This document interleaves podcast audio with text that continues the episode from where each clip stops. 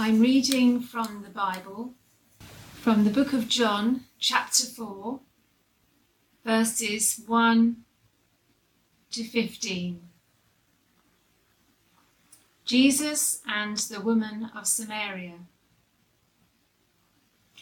Now, when Jesus learned that the Pharisees had heard that Jesus was making and baptizing more disciples than John, although Jesus himself did not baptize, but only his disciples.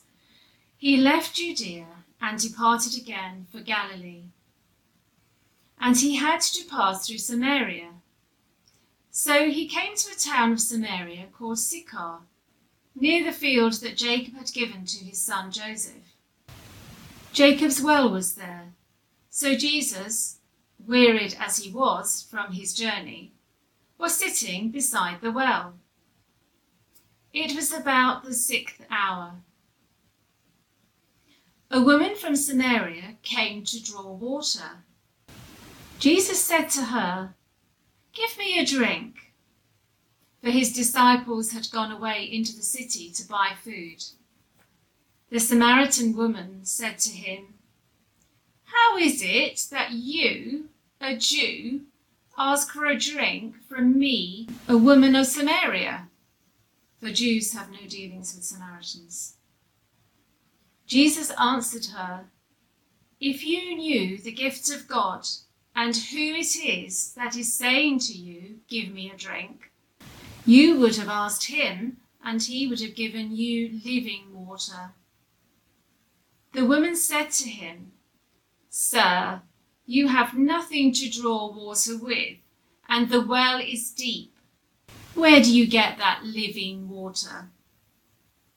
Are you greater than our father Jacob? He gave us the well and drank from it himself, as did his sons and his livestock. Jesus said to her, Everyone who drinks of this water will be thirsty again, but whoever drinks of the water that I will give him will never be thirsty again. The water that I will give him will become in him a spring of water welling up to eternal life.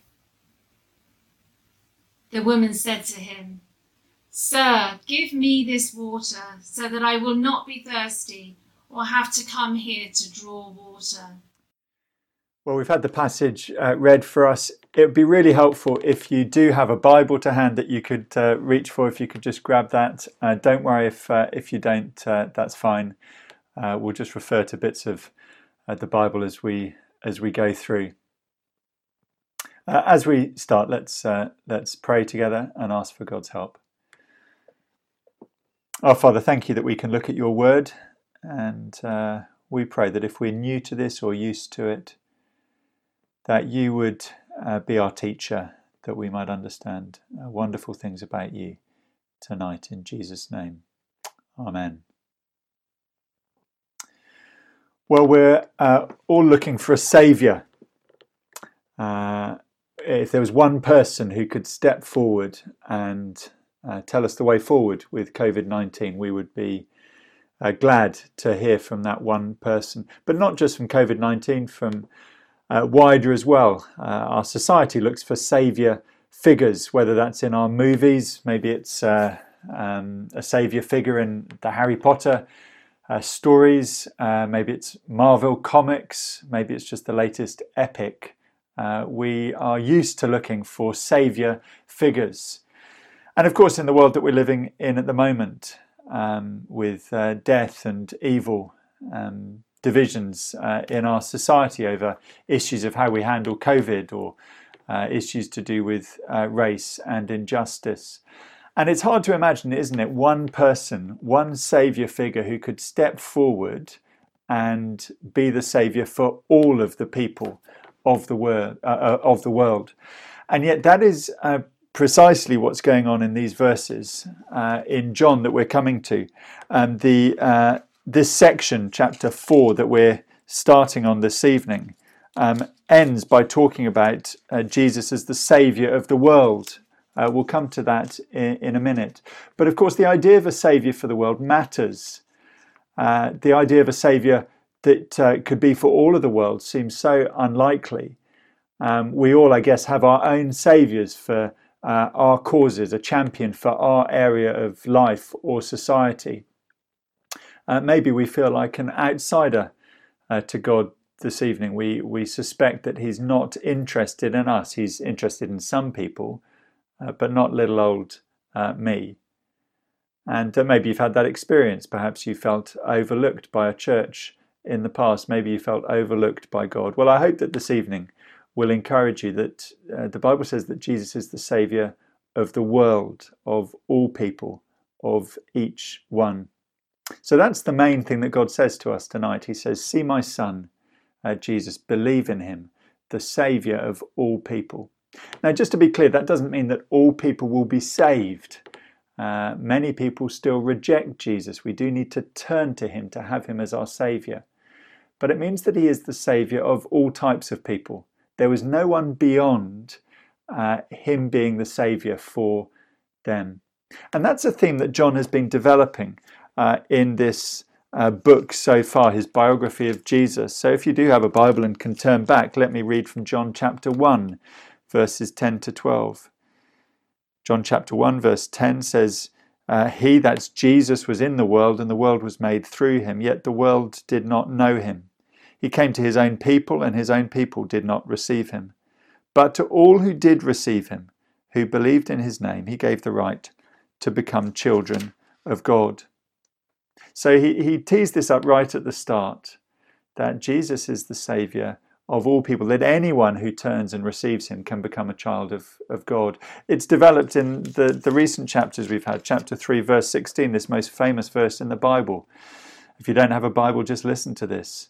John 3:16 For God so loved the world that he gave his only son that whoever believes in him shall not perish but have eternal life. He, he loved the world. There's that uh, that word uh, again, and it has uh, in it that word whoever whoever trusts in him. It's picked up in the verse we had last week, uh, chapter 3, verse uh, 36. Whoever believes in the Son has eternal life.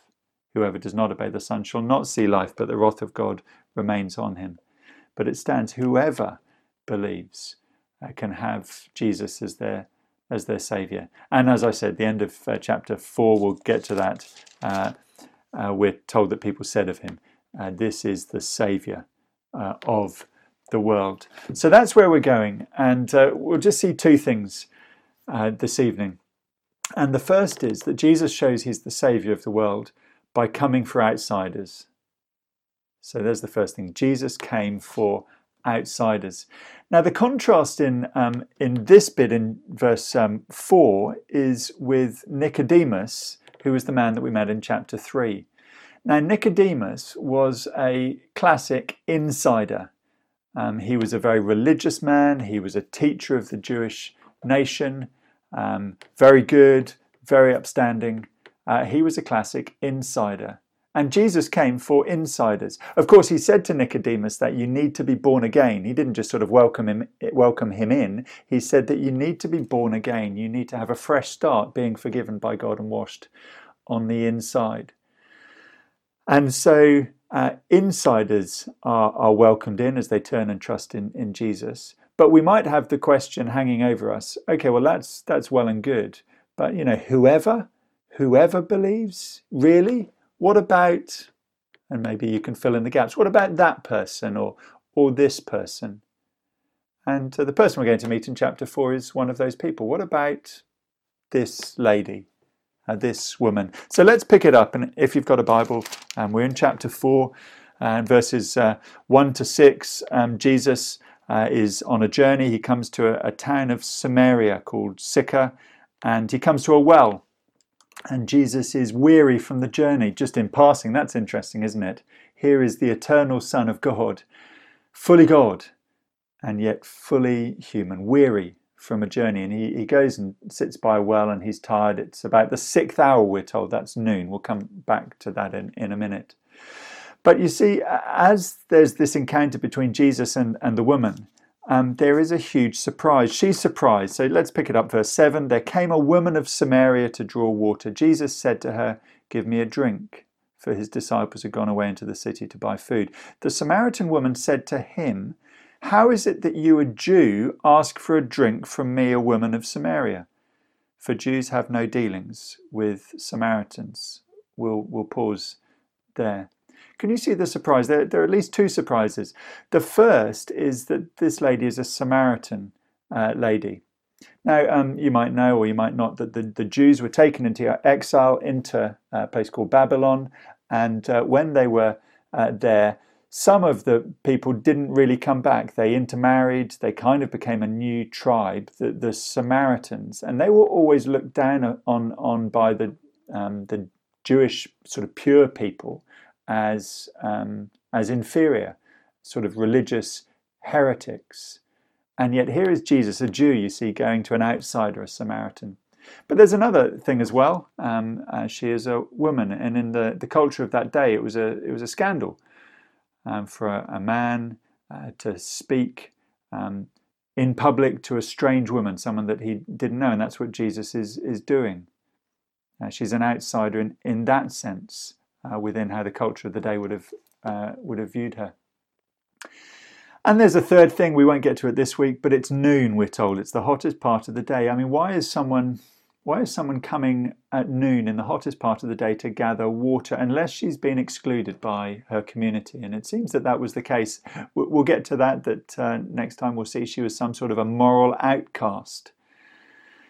Anyway, put that all together, and here is an outsider, and Jesus comes to her. Jesus is, is radical. It's quite possible that he diverts his journey just to um, go via that way. We're not told, but either way, it is in the plan and purpose of God that uh, that Jesus met this this woman, and to do so, you see, he crosses uh, cultural, gender, moral, uh, racial um, barriers. Uh, of course, in our um, culture at the moment, uh, questions of race are are um, in, in big discussion uh, at the moment. And Jesus crosses uh, all racial uh, boundaries. Uh, he hasn't come for, for one particular group, uh, he came for all. And he came in, in, these verses especially for those who feel themselves to be uh, outsiders. You see, many would think of Christianity as, as a club uh, some of us recently went to um, Sundridge Park Golf Course. The course was open for the public. Uh, it's near Bromley if you're not from Bromley.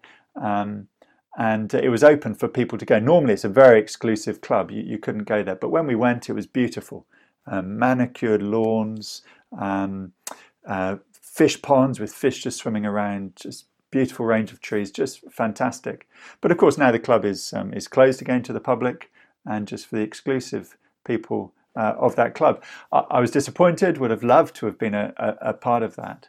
But people you think you see can think of um, Christianity like that, like a like a club. Well, imagine that the manager of Sundridge Park Golf Course um, came out and said, "Look, um, the fee is paid. We've spoken with the members. The fee's paid. We're going to pay all of the fees. We just want people to come in." And he came out. He said, "I'm sorry if you've got the impression that we're exclusive. We just want anyone to come uh, in. That would be fantastic. That would be wonderful. And here is the, the heart of what Jesus is doing. We're to judge the Christian faith by how Jesus treats people.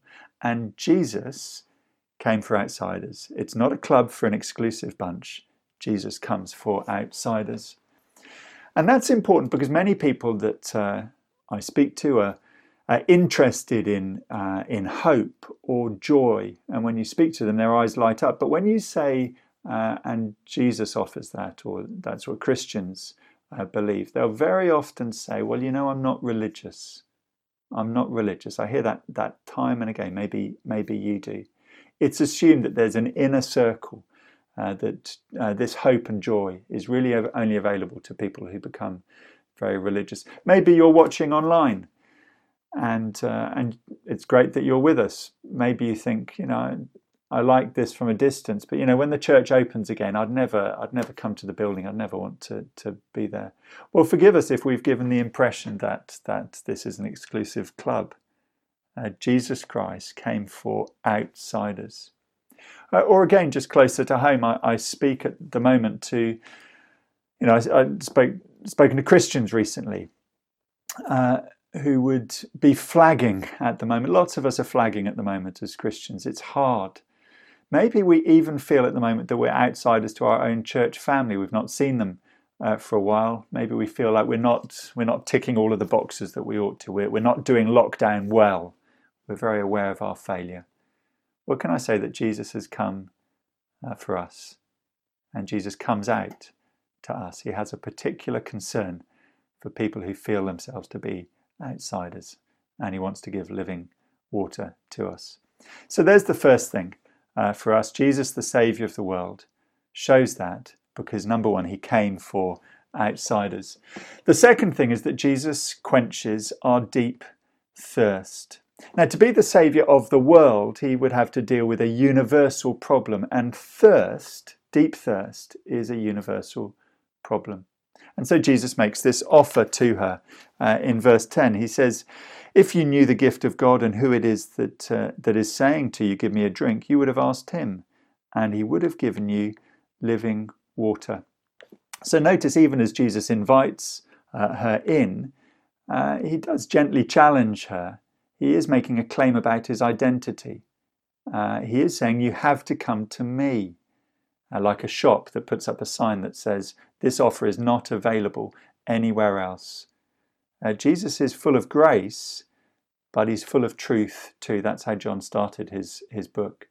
Now, thirst is a universal uh, human problem. Uh, here's a quote from uh, uh, a book um, by a man called Timothy Keller called Encounters with Jesus. It's a great book if you can get uh, hold of it. Just people who met Jesus and talking about this outsider.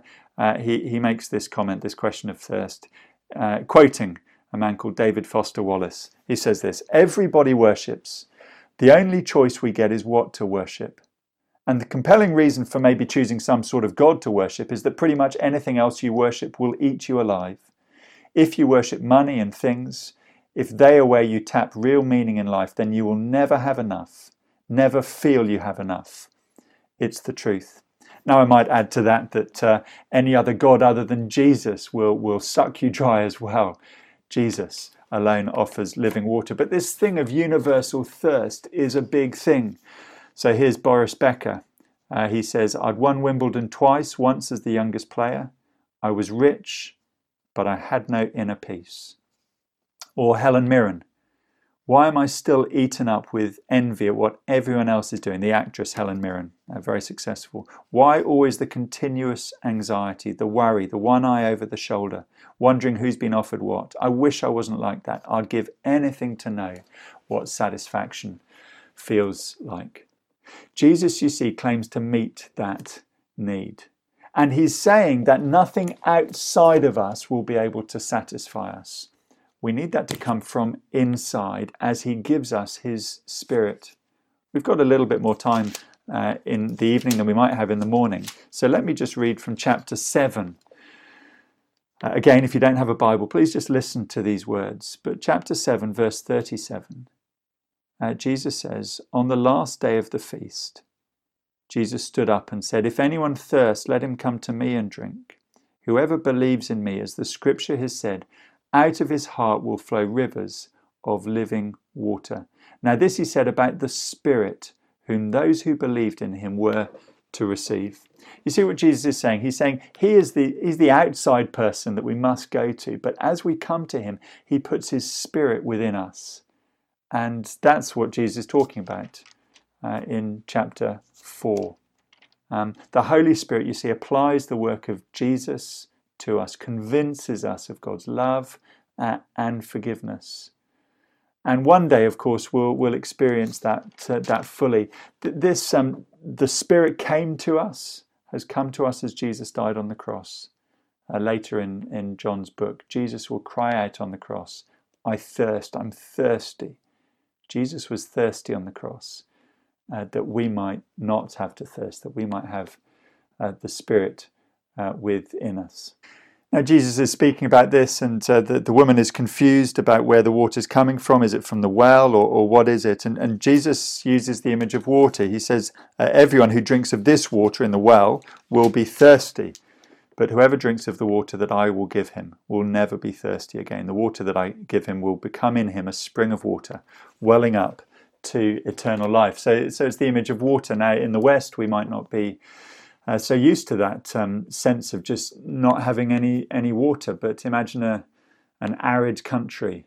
Uh, you're in the you're in the desert. Your your throat is dry and, and parched and uh, you, you come to a well and you draw the water up, or you come to an oasis, or you come, in these words, to a spring, and there it is bubbling up, and you, you fill up your container or your glass, and you just uh, you just drink it down. And Jesus is saying that is the experience of being in a relationship uh, with Him, known by Him, with His Spirit uh, within us. Jesus is saying that he offers satisfaction that's not reliant on outside things, that relies on, on him and the work of his spirit inside of us, persuading us of God's love, giving us uh, inner peace and contentment and satisfaction of soul. So there's the second thing Jesus quenches our deep spiritual thirst. Well, what now as we just draw things together. I think the question that Jesus would ask us is the question that, that he asks this, uh, this, this woman in, in effect Do you want to drink the water of the world? Or do you want my spiritual water? That's the question for us tonight. Do we want to drink uh, the water that comes from knowing Jesus? Or, or do we want, in, instead of that, to you know go on just drawing our are trying to quench our thirst by, by drawing on the water of, I don't know, Facebook likes. Um, or maybe, you know, maybe as a, a tired mum, just um, we try and draw our satisfaction from, from feeling we can hold our head up as a successful mum. And some days we can, and some days we just can't. or maybe it's just ticking off the, the jobs at home or at work. We, we try and get our satisfaction for that, and, and the list just keeps on growing, and we'll always be thirsty. Well, Jesus says, Come to me. And that's what the woman does in verse 15. She says to him, Sir, give me this water so that I will not be thirsty or have to come here to draw uh, water. It's a wonderful moment, isn't it? Sir, give me this water. And that's where it lands for us this evening. Um, some of us uh, are looking in. Uh, maybe we wouldn't call ourselves Christians this evening. Uh, well, this is a great prayer to say to Jesus, Jesus, give me this water as I turn back to you. Uh, please um, give me this living water in a relationship uh, with you. Uh, but for others of us, we're, we're Christians and uh, we know that Jesus died for us. We're, we're trusting uh, in Him. Um, and yet, um, so many of us at the moment would say that uh, we, we feel spiritually dry uh, or thirsty or, or cold. And uh, of course, in so many ways at the moment, so much has been stripped away from us. We're not designed to live uh, on our own. Physical church really matters. Uh, we see that now. And so it's no wonder that um, some of us are flagging and we're, we're, struggling. Now, of course, we don't know when the new normality, uh, the new normal, um, will return, but we have uh, Jesus. All is stripped away, but not Him. And Jesus is saying uh, to us, by my Spirit, I am enough. Uh, I am the source of living water. Now, of course, that won't be fulfilled finally until uh, the new creation, when uh, fully and finally and freely we drink from the source, from the head of the river, face to face with Jesus. And so, in the meantime, in this life, things will be uh, mix. There'll be good weeks and bad weeks, good seasons and harder seasons. We battle with sin. We go looking for satisfaction and, and drink from all of the wrong places week by week. And so now's a good moment to turn back to God at the start of this new week and remember that the Christian life is full of fresh starts. And so this is a wonderful prayer for the Christian to say, Jesus, give me this water. Uh, may I grow to know you more. And uh, uh, wonderfully, we'll never be able to plumb the depths of His love. So uh, here's a passage then that teaches that uh, Jesus is the Saviour of the world, and he shows that particularly in this passage as he reveals himself as the one who goes out to outsiders, and not just to insiders, but to outsiders uh, too, uh, and as the one who deals with our universal problem of a deep thirst. Let me read these verses uh, again. The water that I, w- I will give him will become in him a spring of water welling up to eternal life. The woman said to him, Sir, give me this water. Let's, uh, let's be quiet for a moment and gather our thoughts, and then I'll lead us in prayer.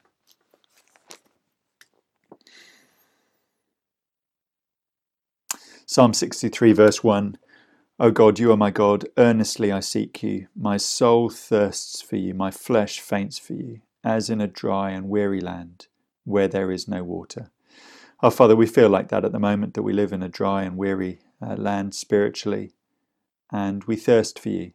We long that uh, each one of you, this, uh, uh each one of us this week, would know you more. Uh, please, in Jesus' name, Amen.